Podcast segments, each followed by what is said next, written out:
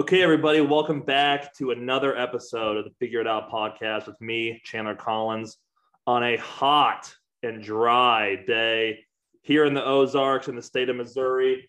Not a lot of relief here recently. I think we got up to 103, but it doesn't matter because the Chiefs report to camp tomorrow. Football is coming back, and we have two more divisions to preview. Took a nice bye week off last week. The boys feeling refreshed. A lot of hostility today in the group text. A lot of opinions. A lot of takes. This has a chance to be one of the hottest or most highly contested podcasts that we've done in this series.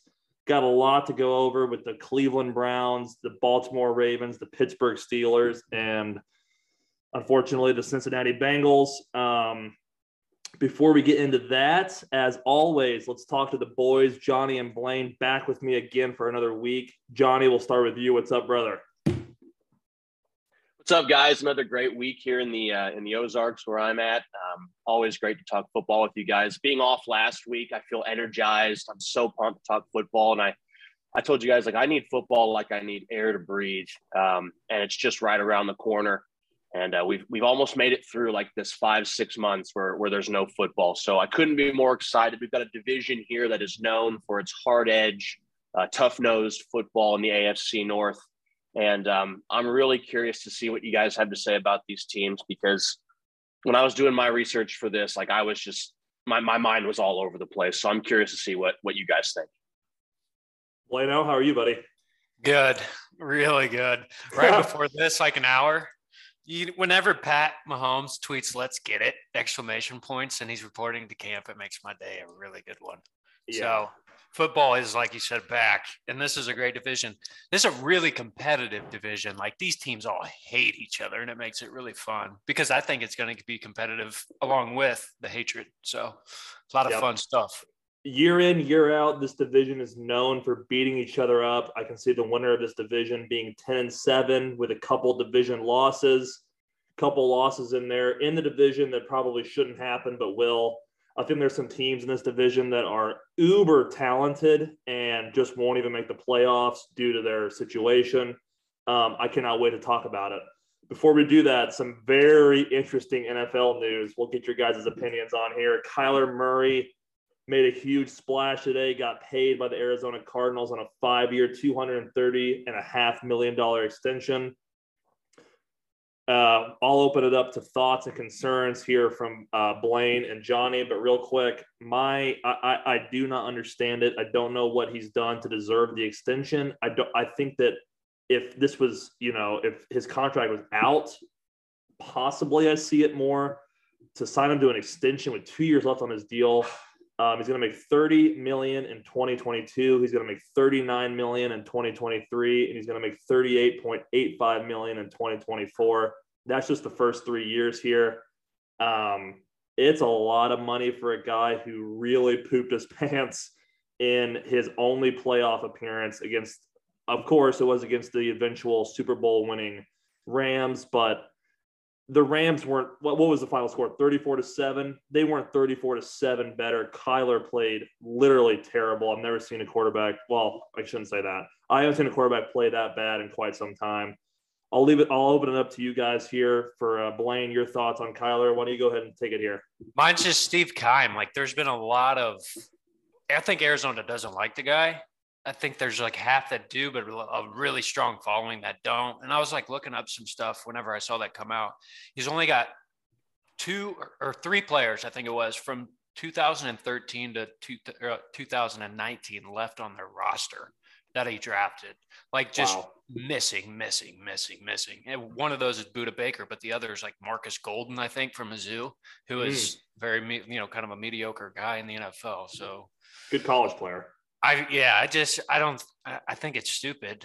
I don't really have anything else to say. I mean, the extension part to me is what makes me like cringe almost. Johnny? Yeah, you guys, a few things. It's just, I think, a product of the position. I was putting my list of the top 10 quarterbacks in the league right now, and Kyler's not in there. He's right on the fringe right now, but like he's not even in there. But at the same time, from the Cardinals' perspective, like what's the alternative? Okay, you don't pay Kyler. What do you do? Okay, well, the best case scenario is you're in a Teddy Bridgewater a season like that. You somehow hope that Garoppolo gets cut and you go get him, because the 49ers, if they were to trade him within the division to Arizona, like they would want way more than they should get. So it's like, it's just kind of a product of the game. You did pay a lot of money for Kyler. It's tough right now, but in a couple of years, with how the quarterback market goes every single year, like you're going to be like, oh, he's not the highest paid quarterback in the NFL. Like it's going to look like it's not as bad in a couple of years. So I don't think Kyler's the guy, but certainly he's better than whatever alternative, because they're irrelevant. I mean, without Kyler Murray, they're irrelevant. So I don't think he's going to win them a Super Bowl. I don't even know if Cliff Kingsbury is the right guy, but they paid him early as opposed to waiting, and it just is what it is. It's just kind of like blah to me. Yeah, it is a good point. I mean, you know what you have with Kyler already. He's proven that he can win games in the NFL. One of our buddies, Lucas, today had a really good point. He's very solid through the first 10 games of the year, as he's been in his entire career. He just cannot seem to win later on in the season. Maybe that changes. Maybe he buys in now that he knows he's going to get paid. I don't know, but it will be very interesting. Anybody, Johnny, you got a final point? Yeah, and Chandler, I would disagree. I don't even think you do know what you have with Kyler. I really don't. I think he's so young. I actually think Cliff Kingsbury is fake news. I don't believe in Cliff. And, you know, my Lord and Savior, Colin Cowherd, made this point today. It was a really good one, I thought. He said, did we know, like, what Matthew Stafford was before he went to Los Angeles? I mean, the guy goes to Los Angeles, gets with Sean McVay, and wins a Super Bowl in his first year. So it's like, yeah, we thought Stafford, we probably thought we knew everything about Stafford from his decade or whatever it was in Detroit, but then he goes and wins a Super Bowl in his first year in Los Angeles. So it's like, again, I am not the biggest Kyler guy, but I would give him the benefit of the doubt a little bit here. And I understand what you were saying when you got to do it. But setting the standard of the market above a guy like Patrick Mahomes, if there's like five quarterbacks that you have to do that with, and Kyler's not one of them. That's why I say it's stupid. Yeah. So very interesting. Made a huge splash today. Couldn't believe it when I read it, but we'll see, I guess. And that actually plays a huge part into us three, because we will be going to the desert week 1 to take on the Arizona Cardinals. Real quick before we get into the AFC North division, as we've been doing, I will begin the show with a fun fact. This week, however, we were going to turn it back to the trivia side of the fun fact. Can anybody tell me the last time the Browns won in week 1? I honestly can't, and it's got to be something crazy because it's Cleveland. I'm going to say it's been 10 years. 13. Yeah, I was going to say 13. This upcoming season, it will be 18 years since the Cleveland Browns have won week 1 in the NFL. They beat the Baltimore Ravens, funny enough, 20-3 in 2004. And I cannot take full credit for that. I actually heard that on a competing podcast today. Will not tell what podcast it is. No free shout-outs. Blaine, were you going to say something? At Carolina to open the season this year for the Cleveland Browns. Yes, and we are going to jump right into Cleveland. They're the first team I have written down. Very interesting team.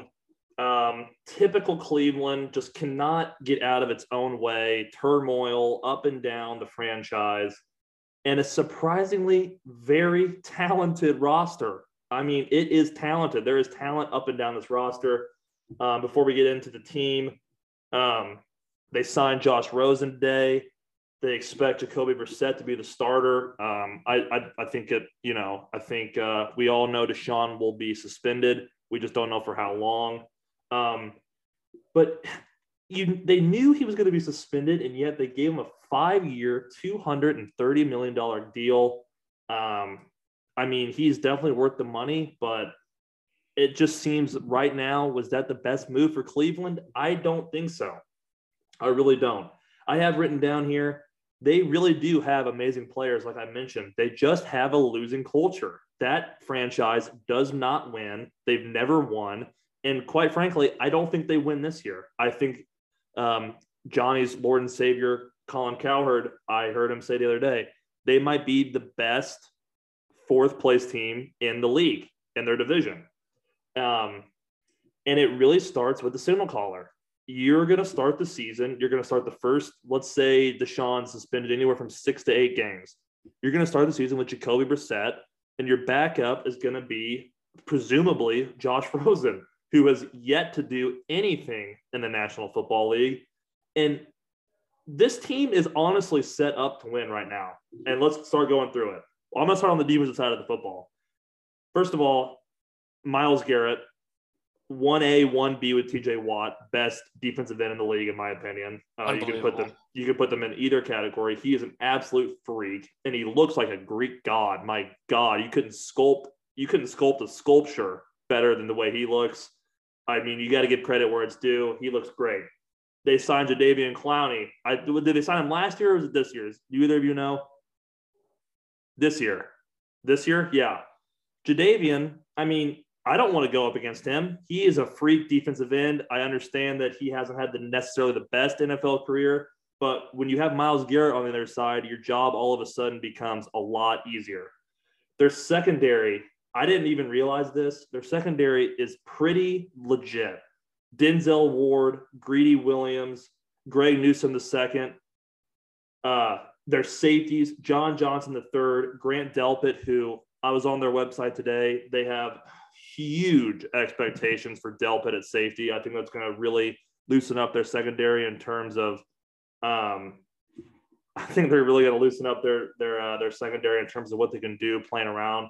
And then a guy that I love, Ronnie Harrison Jr., he's an absolute freak. They have an unbelievable offensive line led by, I believe it's Wyatt Teller and Joel Bitonio, freaks up front. And then you know what their running back room is like. Nick Chubb, Kareem Hunt, shout out Kareem Hunt. You know, if it wasn't for Kareem Hunt kicking a human, we wouldn't have Clyde. And so, honestly, F Kareem Hunt for that. Come on, bro. That's damn it. That's what I'm saying. This team is very good, but they just will not do it this year without a quarterback. Now, I will say this before I let Johnny start us off here with Cleveland. Jacoby gets them 3-3, 4-2. Somehow Deshaun comes back.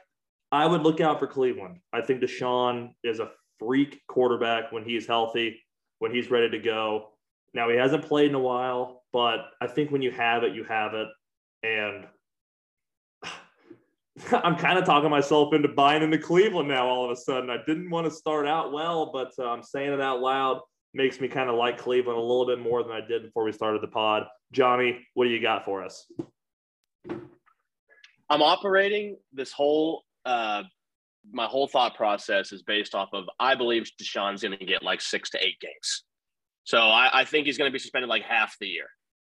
He said that if he's suspended the full year, which I think it's a possibility, but if he suspended the full year, that him and the NFLPA are going to sue the league. So I don't know. The league obviously wants – they can't have Deshaun get off scot-free because, I mean, it's been like 70 women that have come forward. And then on the other side, like if they suspend him for a whole year, then they'd have like the stain of the legalities. There's going to be some sort of middle ground, I would say. So let's just say he's suspended half the year for what I'm saying. Chandler, you said it perfectly. This roster is ridiculous. This roster is full of high-level draft picks or high draft capital, and I think they're going to just run the shit out of the football with Jacoby, and they can easily do that. I mean, with this front five, I don't think you mentioned him, but I think Jedrick Wills is a really good player, and so with him on that line too, I mean, he can run and pass block. I think Jacoby is. Like, I don't think he's good, but I think the running game and the defense is good enough to, like, get this team – like, this team could be .500 when Deshaun comes back and be in a position to kind of muck shit up in the AFC. So I think Stefanski is actually a pretty decent coach too. I'm just not a Baker guy at all. And I think it's just good that he's gone. Mm-hmm. Now Deshaun is, you know, he kind of gives you the ick right now, but just from a football sense, Deshaun is a top 10 quarterback. I think he's really good. And so one of the underrated moves of the offseason, in my opinion, was them trading a late draft pick for Amari Cooper. I think Amari Cooper is just going to be a stud for them. They did lose Jarvis Landry, but they also believe in David Njoku, and they extended him this offseason as well. So the Browns have pieces. I'm trying to say that, did they lose anybody else? J.C. Treader's not on the team anymore. Mack Wilson, they traded him for Chase Winovich. Austin Hooper's gone, but like I said, they really like David Njoku. And so, yeah, they didn't pick until the third round. They took a cornerback out of Mississippi State. They like their roster. And I think in a division like this division is super competitive. I do think overall, I mean, offensively, it feels like the division is not as good as, of course, like the AFC West, but I don't think any division is as good as the AFC West. But it just feels like this division has these teams just knocking each other's block off throughout the entire year. And that is actually typical for the AFC North. So yeah, that's really all I got. I think the Browns, they got to get through the non-Watson situation, be in a competitive position. And then once they get Watson in there, I think it's just Yahtzee for them.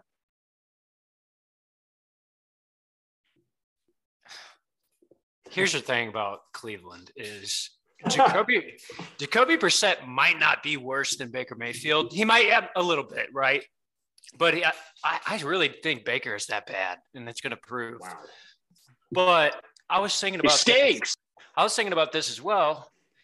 I saw the matting ratings for the running backs, right? 1 through 10. If Kareem Hunt wasn't behind Nick Chubb, where is he at on a list of best running backs in the NFL? That duo is ridiculous. I mean, you can't compete with that. So if they do decide to do that with the football, and that defense is, like you just went through, Chandler, stacked, loaded at every position, I mean, they're going to win some games. And so I pulled up, you know, I'm big on hot starts. They go to Carolina, play the Jets, play Pittsburgh, and play the Falcons to start the year. They could go 4-0, get some confidence, and look out, like they can beat some people. So I'm not saying the Browns are going to be great, but I'm saying they're going to win some games early. They're going to turn some heads, and they're going to be like, maybe this isn't the fourth best team in this division. Yeah, I agree. And I mean, from what I was saying, I don't want to talk too much crap on Jacoby. I mean, he was a phenomenal backup. I mean, I would love for him to be Patrick Mahomes' backup if that was possible. Obviously, it isn't. So yeah, I love what you guys said. I think if they can weather the storm, the Watson storm here, and get Jacoby, I mean, realistically, I think they go 3-1. I mean, Pittsburgh's a toss up, but the other three games, I think that they should be favored in all of them, right. Or at least a pick 'em. I mean, not that they're going to get slaughtered in any of those, but it's still Cleveland. And they've got it in them. They've got Cleveland in them, and that franchise proves year in and year out that they cannot get out of their own way. Anybody got any final things they want to say about Cleveland? Okay, Johnny. I did just go ahead. Oh, just after Amari Cooper, who are you going to target downfield? Like, you got to have that in the NFL, and it's unfortunately not there for them, and that's going to cause some problems. Stack the box and put your best guy on Amari and see what happens, and that's going to hurt them. Yeah, that's. I think it's Donovan Peoples-Jones. I think that's their next wide receiver, and they like him. But I think what we're seeing is their total commitment to being able to run the football at will against anybody. Even and then you add Deshaun on top of that, and it's just. I mean, the team could be really good. And keep in mind, They gave 3 first-round picks as well as paying him all that money. I mean, so they don't pick again in the first round until 2025, and you know, a ton of money. There's only like $1 million base salary invested into Deshaun this year, and then the next years 2 through 5 is $46 million per year that he's getting. So it's like it all hits next year. And I firmly believe, even though they're the Browns, like I firmly believe Like, they are smarter than just us Chiefs fans on Twitter. They know Deshaun's going through all this shit. They know more than we do about the Deshaun situation. Like, the Browns know, and there's probably a way out. Like, if it gets way worse than they ever thought, there's going to be a way out for them. So it's like, just read the tea leaves. They signed him to a deal that didn't kill them this year because they knew he wasn't going to play every single game, and they were fine paying him top of the line quarterback money for the next 4 years after this year and giving away 3 first-round picks. Like, I think the Deshaun thing is just going to resolve itself after 6 or 8 weeks. And whether morally or, you know, I'm just talking from on the football field, they're planning for Jacoby being able to carry them to competitive football. And when Deshaun gets back, I mean, man, they can make a real push. I can't believe I'm being this high on Cleveland, but I don't know. The roster is really good. Yep. Okay, let's move on to their bitter rival, the Pittsburgh Steelers, another team with question marks at quarterback, but an unreal roster. I mean, this roster is very good. I want to start off by saying absolutely love Mike Tomlin, phenomenal coach, one of the best coaches in the NFL, in my opinion. So consistent. I think that Pittsburgh, correct me if I'm wrong here, but I think they had a losing record last year. His first losing record ever. They didn't have a losing record, or did they make it? They 9-7. Yeah. So I still don't think he's ever had a losing record. To do that in the NFL, that is ridiculous. Now he has had the stability of a guy like Ben Roethlisberger, who, say what you will about him, a very stable guy. You knew we were going to get with him. Winner, Super Bowl winner. They're going to have to address that. And they try to do that in the draft. They drafted Kenny Pickett 20th overall. They signed Mitchell Trubisky, which, yikes. But he was in a tough situation in Chicago. Got to Buffalo and learned for a year, maybe behind Dable and Josh Allen. You never know where you're going to get there. I think he can make plays. I think he can be elusive. So as of right now, I don't know who the Pittsburgh Steelers starting quarterback is, but whoever it is going to have a wide array of weapons. First off, they drafted George Pickens, who me and Johnny, and I think Blaine too, really wanted on the Chiefs.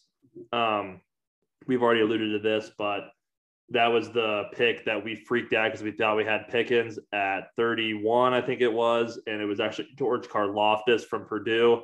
That pick had to grow on me and Johnny for a second, but we were really high on Pickens, a freak receiver from the University of Georgia, drafted him 52nd in the second round. To go along with Chase Claypool, Deontay Johnson, and I even threw in Myles Boykin here because I think he is a big, big possession receiver. Huge for a young quarterback, for a guy like that that can go up and get a football. As always, Pittsburgh not going to take a step back on defense. T.J. Watt, like I mentioned earlier, 1A, 1B defensive ends in the NFL. Seasoned veteran Cameron Hayward. I swear he's been playing since I was 4 for the Pittsburgh Steelers. He's back, and he plays at a high level every year. Their defensive line is always nasty. And that brings me to my next point.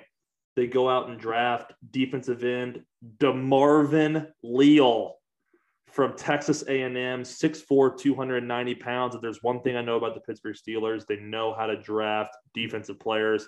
I'd keep my eye on him. I think he was a third-round pick. I feel like that's somehow going to be a steal and a half for the Pittsburgh Steelers.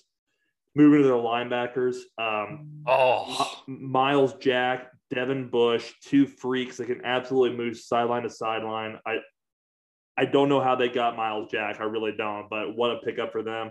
Their secondary is loaded as well.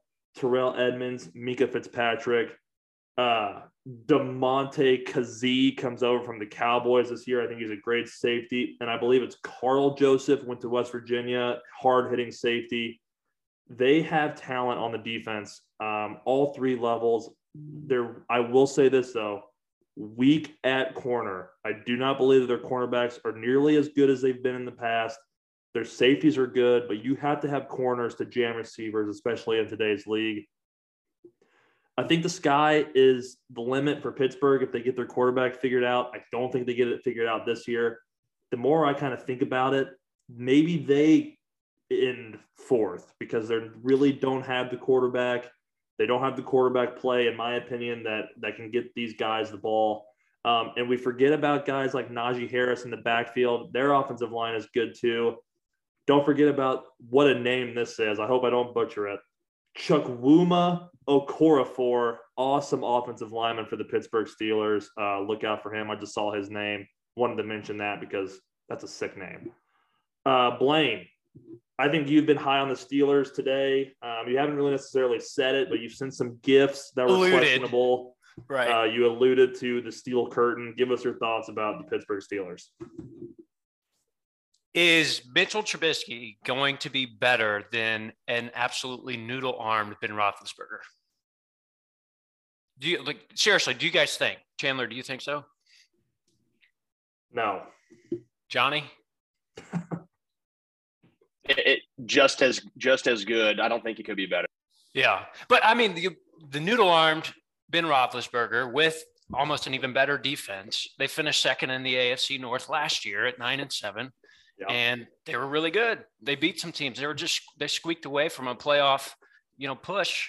I have a hard time being down on Pittsburgh. You alluded to their receivers as well. If you add Pickens to Deontay Johnson, who I think is one of the best young receivers in the NFL. Ridiculous. Have Nicole. Could have had him. I could have had him. I just looked at that too. Third round pick, same draft. Chase Claypool. Yes. These guys are good. Pittsburgh can win some games. And you know what? I'm going to go out on a limb and say sports betting is legal in Kansas before the NFL season starts. Week 1, Pittsburgh goes to Cincinnati and beats them. I mean, I'm all for it. I'll jump on. I love it. It's a Super Bowl hangover. Cincinnati's very confident. Pittsburgh's got a lot to prove, and they got a lot of talent. And it's going to be a hell of a division rivalry, and it's going to be close. I don't care which way, and Pittsburgh's going to squeak it out. But that's my take. I just really think Pittsburgh's going to be a lot more competitive than you think because their quarterback position doesn't need to be that good. It wasn't very good last year, and they were really good. So I'm higher on Pittsburgh than you are. Johnny? I think Pittsburgh is gross. Sorry. I disagree, Blano. So I saw a cool stat that said and right, the NFL is particularly offensive right now. Pittsburgh has spent the most money in the NFL on their defense, and they have spent the least in the NFL on offense. You guys have said something about their offensive line.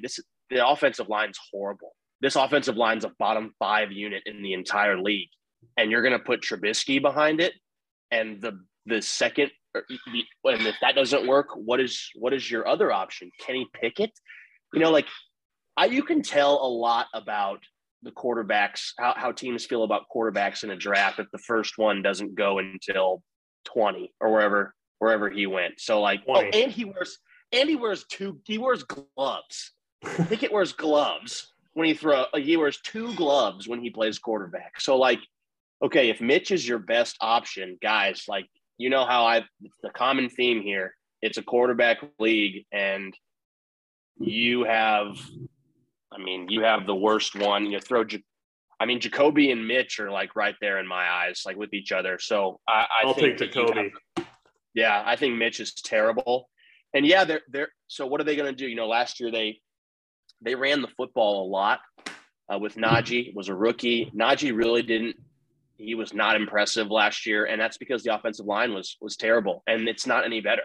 So, the defense is impressive. They don't have Joe Hayden anymore, but, of course, they have, T.J. Watt. He's absolutely ridiculous. I like Devin Bush. I like Miles Jack, and I do like some of the stuff. I do respect Mike Tomlin, I think, and there is something to that, never having a losing season. That's hard to do.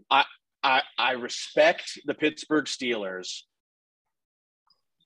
That's about it, though. I just do not think the offensive talent is there for them to really do anything crazy. And I know that's kind of out there. But, and one other thing I'll say, too, people say Chase Claypool's a really good player.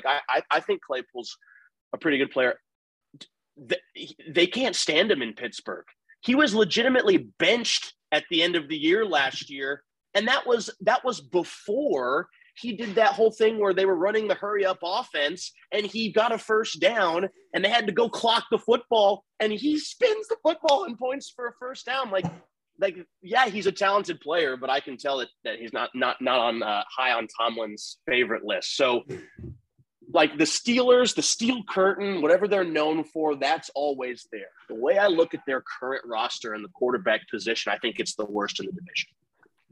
Yeah, it's true. No, go ahead, Blaine. I truly think. Yeah, let Blaine go. I truly think Mitch Trubisky is going to be better this year than he ever was in Chicago. Just look at what they got. Look at it. You know, under Mike Tomlin, under Najee Harris, Dante Johnson, Claypool, Pickens. I get it. And Freiermuth is a great tight end. I get their offensive line isn't good, but you really got to look at it in the fact that. Yes, maybe Claypool isn't liked, but you know Tomlin's fixing that. And the reason is what we were saying earlier. I just looked this up. The Steelers haven't finished under second in this division since 2009. Wow. That's a long time. And I get Big Ben's been a big reason of that, but Mike Tomlin, it's Trubisky's very serviceable, and I think he's going to be better than Big Ben was last year. And that's my conclusion. In complete contrast to Cleveland. Wait, can you guys hear me okay? Yeah. In complete contrast to Cleveland, Pittsburgh has a winning culture. And that, I think, really carries you through a season. Like, the Browns expect to lose and are happy when they win. The Steelers expect to win, and they're going to let you know about it when you lose. So I think that's a huge thing, huge mindset mentality going into a season. You don't want to let your city down. It's a lot like the Chiefs. I mean, the Chiefs, they know that Kansas City is going to be on them quickly. Johnny, sorry. No, you're good. You have to retool in this league, though. Who did the Steelers add? I mean, they extended Minkah Fitzpatrick, but, like, did they add anybody that, like, really are difference makers? I mean, they certainly need a little bit more than that, I feel like. And then the other thing too, Blaine, you were saying like, oh, since 2009 that they haven't finished below second. I feel like that's also partially because of the complete ineptitude of the Bengals and the Browns for like 20 years. True. Yeah. Like they, true. Like why, you know, part of the reason that Tom Brady and Belichick dominated the AFC East is because the Bills, Jets, and Dolphins just rolled over and died for 20 years. So it's like, So, yeah, like I think the Steelers are going to be a lot better. Like, if the Steelers were in the NFC, I think they could fuck a lot of shit up. I just think with how good the AFC is, with how good the defenses in this division and pass rushers are in this division, I just don't trust Mitch to do anything with this team. Just what you have, your best player is coming off the best season of any NFL player, arguably ever, in T.J. Watt. And breaking the sack record, and you add Miles Jack and that defense, like Minkah Fitzpatrick. I mean, I know that you are big on an offensive-driven league, and they have the weapons. But man, I'm a defensive guy. I think when it all comes down to it, if you can stop some of these guys in this conference division, come on. Yeah, I just want to buy myself in. One final point on Pittsburgh, and this could play a huge role in this league, or excuse me, for this team. No more Heinz Field. They struck down Heinz Field. It is now Acrisure Field. That seems very weird to me. I cannot believe that Pittsburgh Steelers and Heinz could not sign a deal to keep it Heinz Field. I mean, it is Heinz Field. It will always be Heinz Field. I'll never call it Acrisure or whatever the hell it is. I just looked it up, and I already forgot it. It sucks so bad. So some very interesting takes here from the boys on the Pittsburgh Steelers. And before we move on to the Baltimore Ravens real quick, guys, we alluded to it. I alluded to it, unfortunately. McColl stinks, and he is begging to fumble the football. He better be in this training camp. He better be staying after practice, and he better have Chris Jones just trying to strip and rip and hit the ball out from his hands, and he better hold on to it because – I watched the highlights yesterday of Denver and Kansas City, Week 18 in Denver, and McColl's first touch, he has a great play down the sideline. Cornerback's coming over to the left. He's running at him. Of course, he has the ball in his right arm running on the left sideline. You should have it in your left arm. And I'm not kidding you guys. It's up on his shoulder pad, and then all of a sudden the play is ending, and it's down on his hip. We should have Deontay Johnson. Moving on to the Baltimore Ravens, a team that is, again, a common theme, a ridiculous roster. And unlike the first two teams we talked about, Pittsburgh a little bit more than Cleveland, Baltimore, phenomenal draft. I looked up their draft this year while doing the pre-pod stuff, and there's not a pick I don't like. Real quick, we'll mention this. They lost Marquise Hollywood Brown to Arizona. That could be a big loss, but not really. I mean, he's just not. I mean, he's good, but he doesn't scare me. All three of these teams we talked about so far, love their coaches, love Harbaugh, love John Harbaugh. I think he's a phenomenal coach. Got his start as a special teams coordinator. Insanely important to point out. He knows that special teams wins and loses ball games. Baltimore always solid on special teams. I think that's something that we take for granted. Lamar, I never know what to think about Lamar. I think Lamar is a really, really good football player. I really do. He has reported to training camp per BaltimoreRavens.com. However, I think with me and Johnny were talking about this before we hopped on here. I think the Kyler Murray contract to me puts a nasty precedent on the Baltimore Ravens as a franchise with Lamar trying to get a new contract. I don't think Baltimore wants to give him this money, but right now Lamar holds all the cards, in my opinion. They're going to have to do something to satisfy him in terms of their contract negotiations with their franchise quarterback, because I do think that Baltimore wants him to be their franchise quarterback. I really do. I don't necessarily think they want to pay him.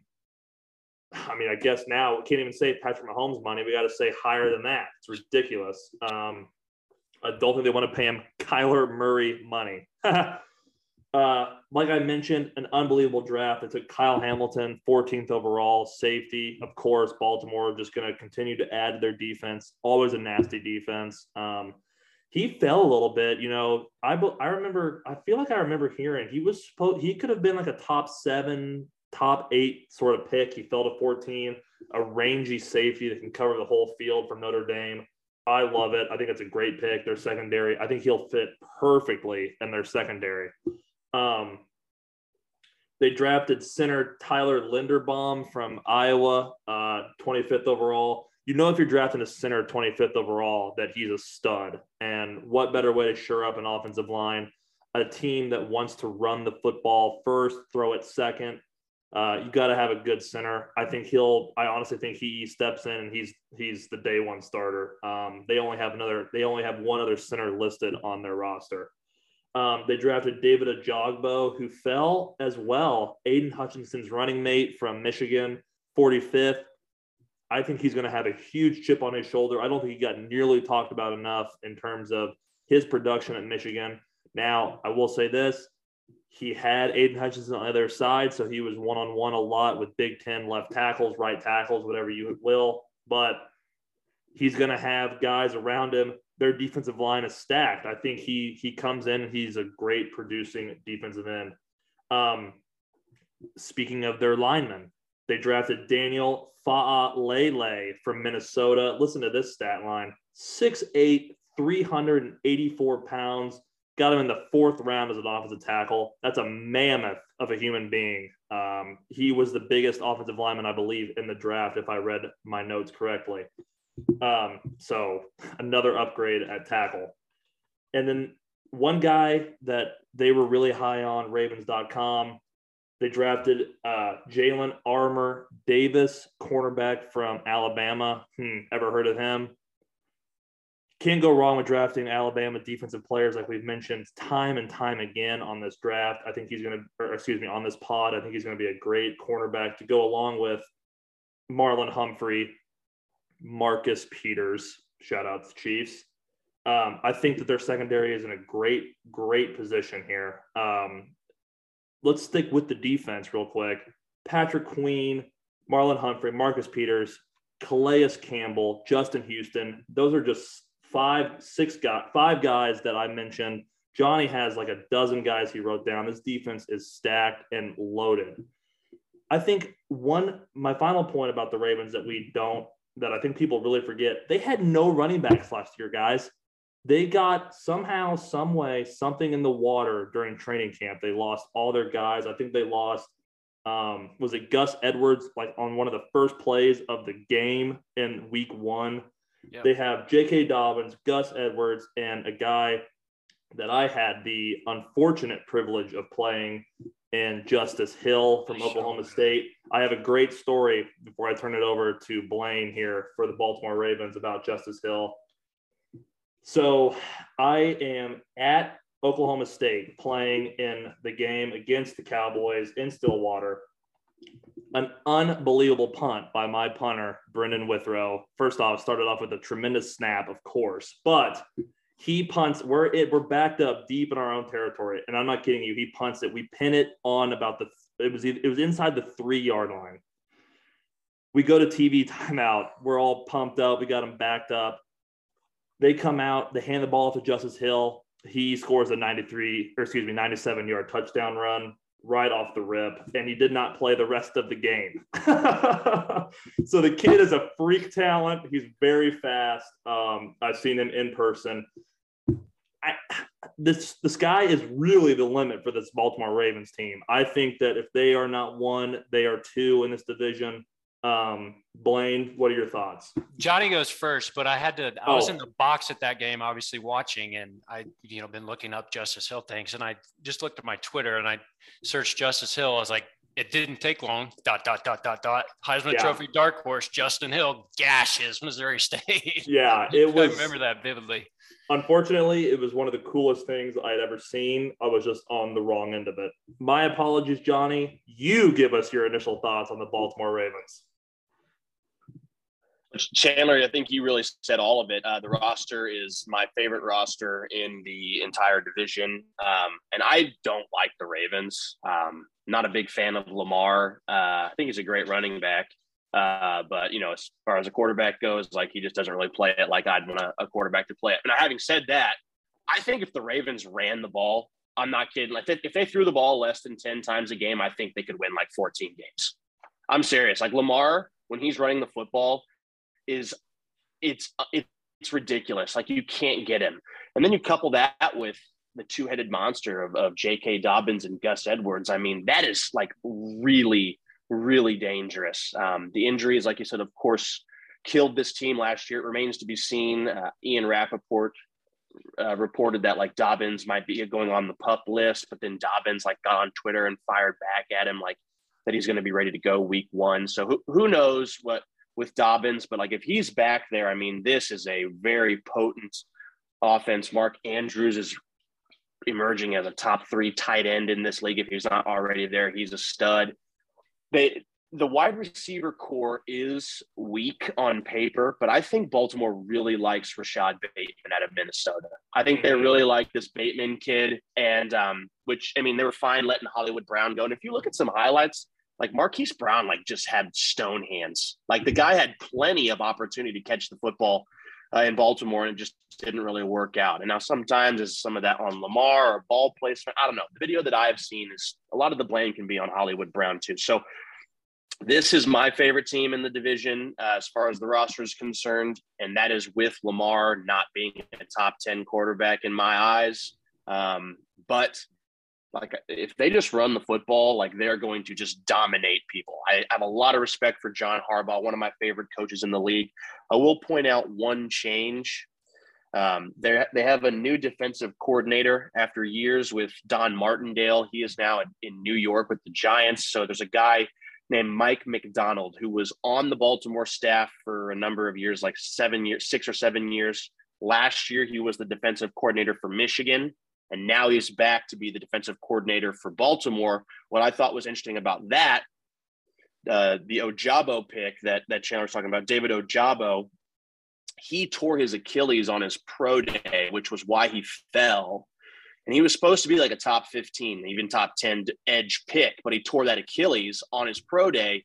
Yeah, this tells me that if this coach McDonald was his DC at Michigan, and now he's a part of the staff that's looking at making picks, that he probably relayed to the Ravens that I think, you know, of course he's a great player, but maybe the injury is not a great situation, but he'll be able to come back from the injury. So, yeah, I think that this defense is completely stacked. I think the offense is not traditionally what works in the NFL, but the way that Lamar, with the running game, with the blocking, with the tight ends, I mean, this Nick Boyle guy, this number two tight end, is just like an absolute monster. Yeah, I think Baltimore is just a team that, like, it's a team that I, as a Chiefs fan, would never want to play in January. Like, I never want to play Baltimore. Like, if it's cold and they're just slugging you for 6 yards a carry, like, it just feels helpless. So, yeah, I like Baltimore. Luckily enough, the Chiefs don't have to play them this year, which we saw it last year. I mean, that was just the bank is a tough place to play. And that game was, I mean, just one of the more painful games I can remember in the last 5-10 years as a Chiefs fan.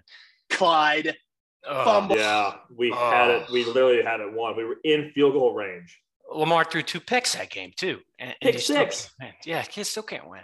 But that's, I mean, I have a lot of basic things to say about the Ravens. Like, yes, they look good. Lamar just can't be the same Lamar we've known Lamar to be in this division, that the defenses are so good. We just talked about the Browns defense, the Steelers defense. Yes, I know the Ravens defense is good, but man, he's got to be able to throw the ball, and Rashad Bateman has to be good for the Ravens to be really good this year. It's simple as that. Yes, I know Dobbins, Edwards, but there's too much question mark for me there with injury. I'm not going to bet on them just because of that. And it's a question mark team for me with them coming back with a lot of those guys. You had a really good point in them getting Armor Davis, because if Marcus Peters is still somewhat, you know, iffy coming towards the end of his career, that's a really good pickup for them to shore up just about everywhere on their defense. But yeah, the Ravens are really good. Harbaugh's an amazing coach, but they're going to be competing there in my mind for that 2 to 3 and be in a lot of close games and knockout dragouts. Yeah. And well, I mean, like the Cleveland Browns, they are going to want to run the football. And we've talked about it. And I don't know that it's this league. I don't know that you can win games like that. I really don't. Meaningful games. I think the Ravens will have a great record. I think they more than likely will make the playoffs, but you never know what you just never know.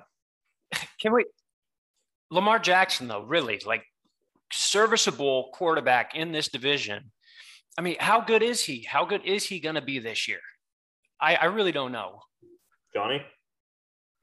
Yeah, like he has to, and we've said this for over 2 years probably now, he has got to progress throwing the ball in the middle of the field. And I mean, like he is so reluctant to throw the ball in the middle of the field that like it's just not going to translate. And even when he throws boundary balls, he's just incredibly inaccurate. Like, I just respect his ability to run like so much. It is like watching people try to tackle him. It's like chasing ghosts. It is absurd the way the guy can move and get extra yards. If he can somehow figure out how to, because I was listening to somebody, I can't remember who talked about this, but I mean, they don't even let him really call audibles. Like he just goes up to the line and runs the play. So, like, if he can learn to diagnose defenses and maybe hit some throws, then something can happen. The problem is what is this, like, year 4 or year 5? Like, it usually doesn't take that long. And why have they not let the reins off yet, you know, to let him call audibles or diagnose at the line of scrimmage? So I'm not, like, a big believer in long-term success with Lamar. We've seen this, the stats show that when Baltimore's trailing, it's really tough for them to come back with Lamar. Just guys, just like the way they run the football and the way and how well they are coached is intimidating to me. And I think it makes them really good. Like maybe like one of these really good regular season teams that we talk about that could win a lot of games. And, but then again, like I don't ever want to play the Ravens in January. One more thing too, I want to say they have such an unbelievable chess piece X factor in Justin Tucker. It's unbelievable. I mean, the it's a guarantee when he's kicking the ball inside of 50 yards, which is absurd. It's a guarantee. They know that if they get to the 33-yard line or whatever it is, it's a guaranteed 3 points. So like it totally changes how they call plays. And then if it's beyond 50 yards, it's basically a guarantee too. I mean, shit, the guy hit a 66-yarder against the Lions last year, 66. Like, I know it was indoors, but that's absurd. So like, I think I'm the highest on the Ravens out of the three of us. I don't like saying that. It's just from what I looked up, what the roster is telling me. I'm a huge Lamar like hater overall, but to me the roster is the best, and I think the Ravens are. I mean, spoiler, they're my pick to win the division. Yeah, I mean, you really can't go wrong. Let's go to our final team of the AFC North, the Cincinnati Bengals. And in my opinion, I looked up stuff. I have a couple of things written down, but I really don't think I need to even look at it. I think this team in this division has the least amount of question marks, in my opinion. And that's really solely based on the offensive side of the football. I think that their quarterback, unfortunately, I really like Burrow. Their receivers are dynamic. I mean, Jamar Chase is a top 5 receiver, if not top 3. Now, the Super Bowl hangover is a real thing, but kind of the Chiefs have debunked it. I mean, it can be done. We'll see what happens. More tape on Burrow than ever has been in the NFL now with him having a season under his belt. They have shored up their offensive line a little bit more, which is exactly what they needed to do. And Burrow's a gamer, and this team, I'll say this, unlike these other teams, even Baltimore, really, Cincinnati believes, the team believes in Joe Burrow, in my opinion. And that goes a long way. I've been not in an NFL locker room, obviously, but I've been in a locker room. Peyton Huesling, maybe not the best quarterback on paper. The Missouri State Bears believed in Peyton Huesling as a leader. We wanted him out there. It goes a long way to confidence. You want your staple quarterback to be out there. Burrow is that guy for Cincinnati. I'll turn it over to Blaine. I like the Bengals, and spoiler alert, they might be my pick for the poof, but we'll wait. We'll see. As I talked about the Bills, if you guys listened to that podcast, the Bengals are so good, so highly regarded upon. I want to pick at them a little bit. And when I was looking at, and I wasn't high on the Bengals last year. I thought that, going into the Chiefs game when we played them at Cincinnati, we were going to boat race them. Maybe not, but by 2 scores, and it can end up being a really close game and the Bengals won. But regardless, the Bengals lost to the Bears last year. They lost to the Jets last year. And then December, they – lost to the 49ers and Chargers and barely squeaked out against the Broncos. And that's a month before the playoffs. And when I'm looking at the playoffs too, that Raiders game of the playoffs was a hell of a playoff game. Shouldn't have beat the Titans. They had no business. Ryan Tannehill just absolutely shit the bed. And they sure as hell shouldn't have beat the Chiefs in that second half. And so when I'm looking at full picture, yes, I understand that they're really good. They got a lot of dynamic guys. They're going to be confident, but I just have a really hard time saying the Bengals are for sure fire going to be at top of the 1-2 seeds in the AFC. I'm not there at all. And there's been a lot of people saying that.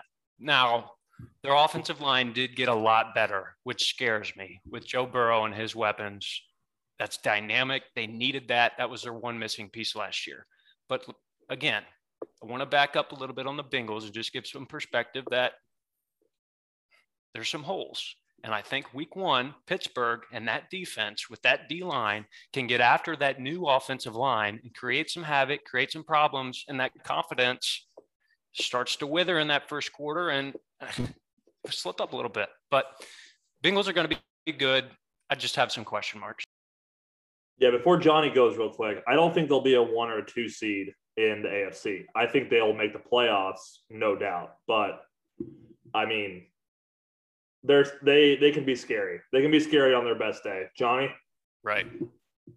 Yeah, so they replaced, they had a terrible offensive line, which was so crazy because 2 years ago when Burrow got hurt and they were 4-12 and terrible, they came back and put him behind an offensive line that was equally as terrible. But it made no sense. They finally were like, okay, if he got us to the Super Bowl with that hot garbage, let's bring some guys in, right? So they're bringing Alex Kappa, Ted Karras, Lyle Collins. Like, they're bringing some guys.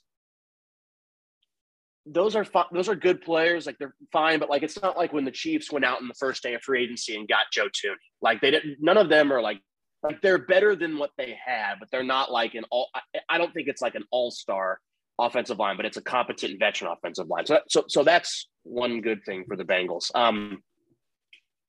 Guys, I just think the Bengals are sus. Like, I just don't – I'm with Blaine 100% of the way here. I think last year was the product of, like, 50-plus years of bad luck for the Bengals, all, like, getting turned over to good luck at once. You look at, like, just their season, it made no sense. Like, yes, I think Burrow is legit. I think every bit of Burrow is real. I mean, you don't throw for 500 yards multiple times in a season for it not to be real. And, yes, they did beat my Chiefs, our Chiefs, twice. Both times the Chiefs fucked the game away, and it made no sense. Like, the Bengals just got all the breaks. Everything went their way in the playoffs towards the end of the year. And I just cannot get behind, like, this team seriously again. Like, I could definitely see the Bengals, like, it being in that, like, Titans realm that I've talked about, like a fringe playoff team. I've said that I don't think the Titans are going to make the playoffs. Like, I think the Bengals are going to be one of the teams trying to fight their way in at the very end.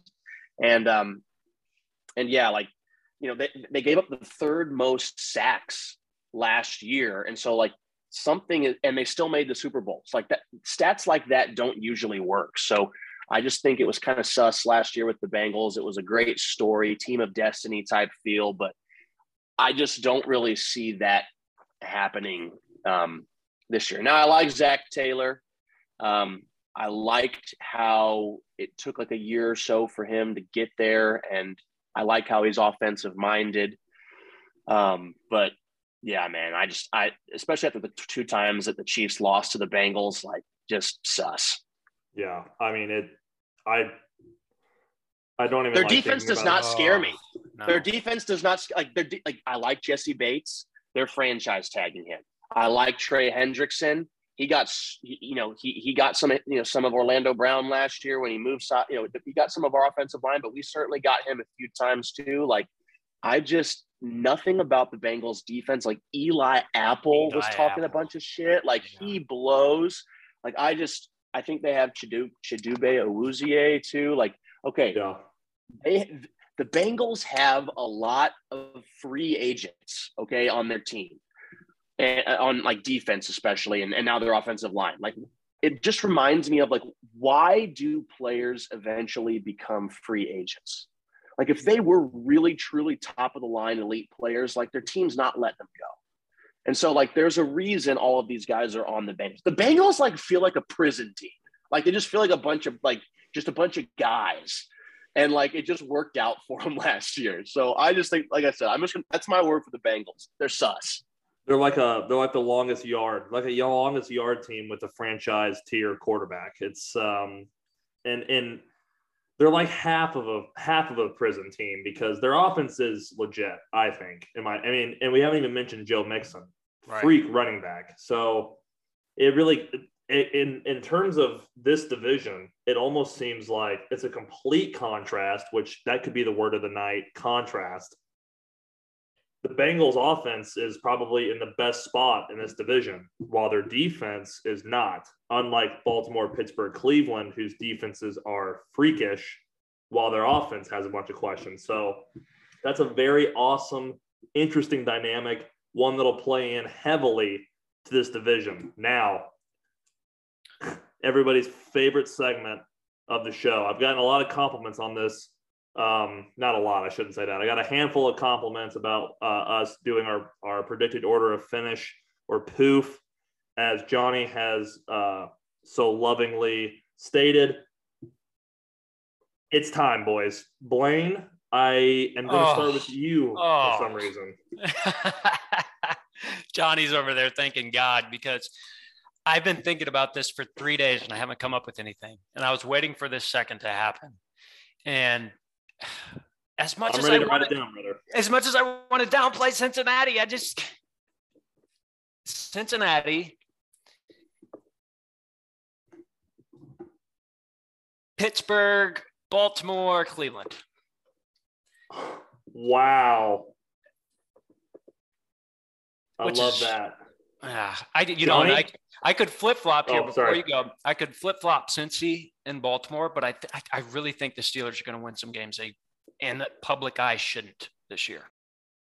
Okay. Blaine, let me chime in and ask you. So just based off of that, I think that you're viewing the AFC North as a one playoff team division in the AFC. They're going to beat each other up. Yeah. Oh, I agree with that. I'm the same way. And so that's why this is so difficult. And it's weird for me too, because I'm so hell-bent on the best quarterback in the division winning out. So that would mean that by my logic, I should pick Cincinnati here at first, but I'm not. It's Baltimore. I think Baltimore is your first. I think Cincinnati is second. I think Cleveland is third. And I think that Trubisky and Pickett and that mess of an offensive line are going to be in fourth. But, like, I could see Pittsburgh beating Baltimore in one of the games too. Like, I think the winner of this division is – at best 11-6, like, and that's a great year. Yeah, I agree. Now I agree with. I think that this will be a one bid division, but I'm not going to make my predicted order of finish that way. I am going more so with Johnny. I am going Baltimore will win the division, and I think Cincinnati will be second. And I think that the Pittsburgh Steelers will be in third place, and I think Cleveland rounds it out. Look, Cleveland just has too much turmoil, in my opinion, and I love their roster. Deshaun comes back. I could totally eat my words, but I love Baltimore, Cincinnati, Pittsburgh, Cleveland. And Baltimore, Cincinnati both will make the playoffs, obviously. One thing I wanted to add on this too, at the end of this, the Vegas odds for the AFC North goes Baltimore +162 as the favorite per Vegas, Cincinnati +190, Cleveland +277, and then Pittsburgh at +924. So Pittsburgh's a cliff down everywhere. Every other people, team. Yeah, people aren't really. I feel like no one's talking about Pittsburgh, which for some reason scares me. I don't really know why, but. Great predicted order of finish, boys. I love that. Anybody have any closing remarks they want to give the listeners to send us on our way? Johnny? The last thing, I just like, guys, like I know I would watch any football game in the NFL. I know you guys would too, but like I'm giddy to watch all of these. Like, give me Cincinnati, Cleveland right now. I cannot wait to watch these teams play each other. Yeah. It's this is going to be a very interesting division and one that has always been closely related to the Chiefs somehow, some way. Speaking of the Chiefs, boys, next week, final division episode of the summer. It will be the AFC West. It could be a 2-hour episode. It really could. Kansas City Chiefs, the Los Angeles Chargers, the Denver Broncos, and the Las Vegas Raiders. It will be an interesting show, to say the least. I'm very interested in our predicted order of finish. Will anybody waver from the Kansas City Chiefs winning the division? I have a feeling I know who it would be, and his name starts with a B, because he's been negative these last couple of days. It hasn't made a lot of sense, but we'll see. Boys, anything else? Can't wait for next week. I can't wait either. Go Chiefs. Boys, thanks for hopping on. I'll talk to you later, okay? Thanks, Chandler. See you guys.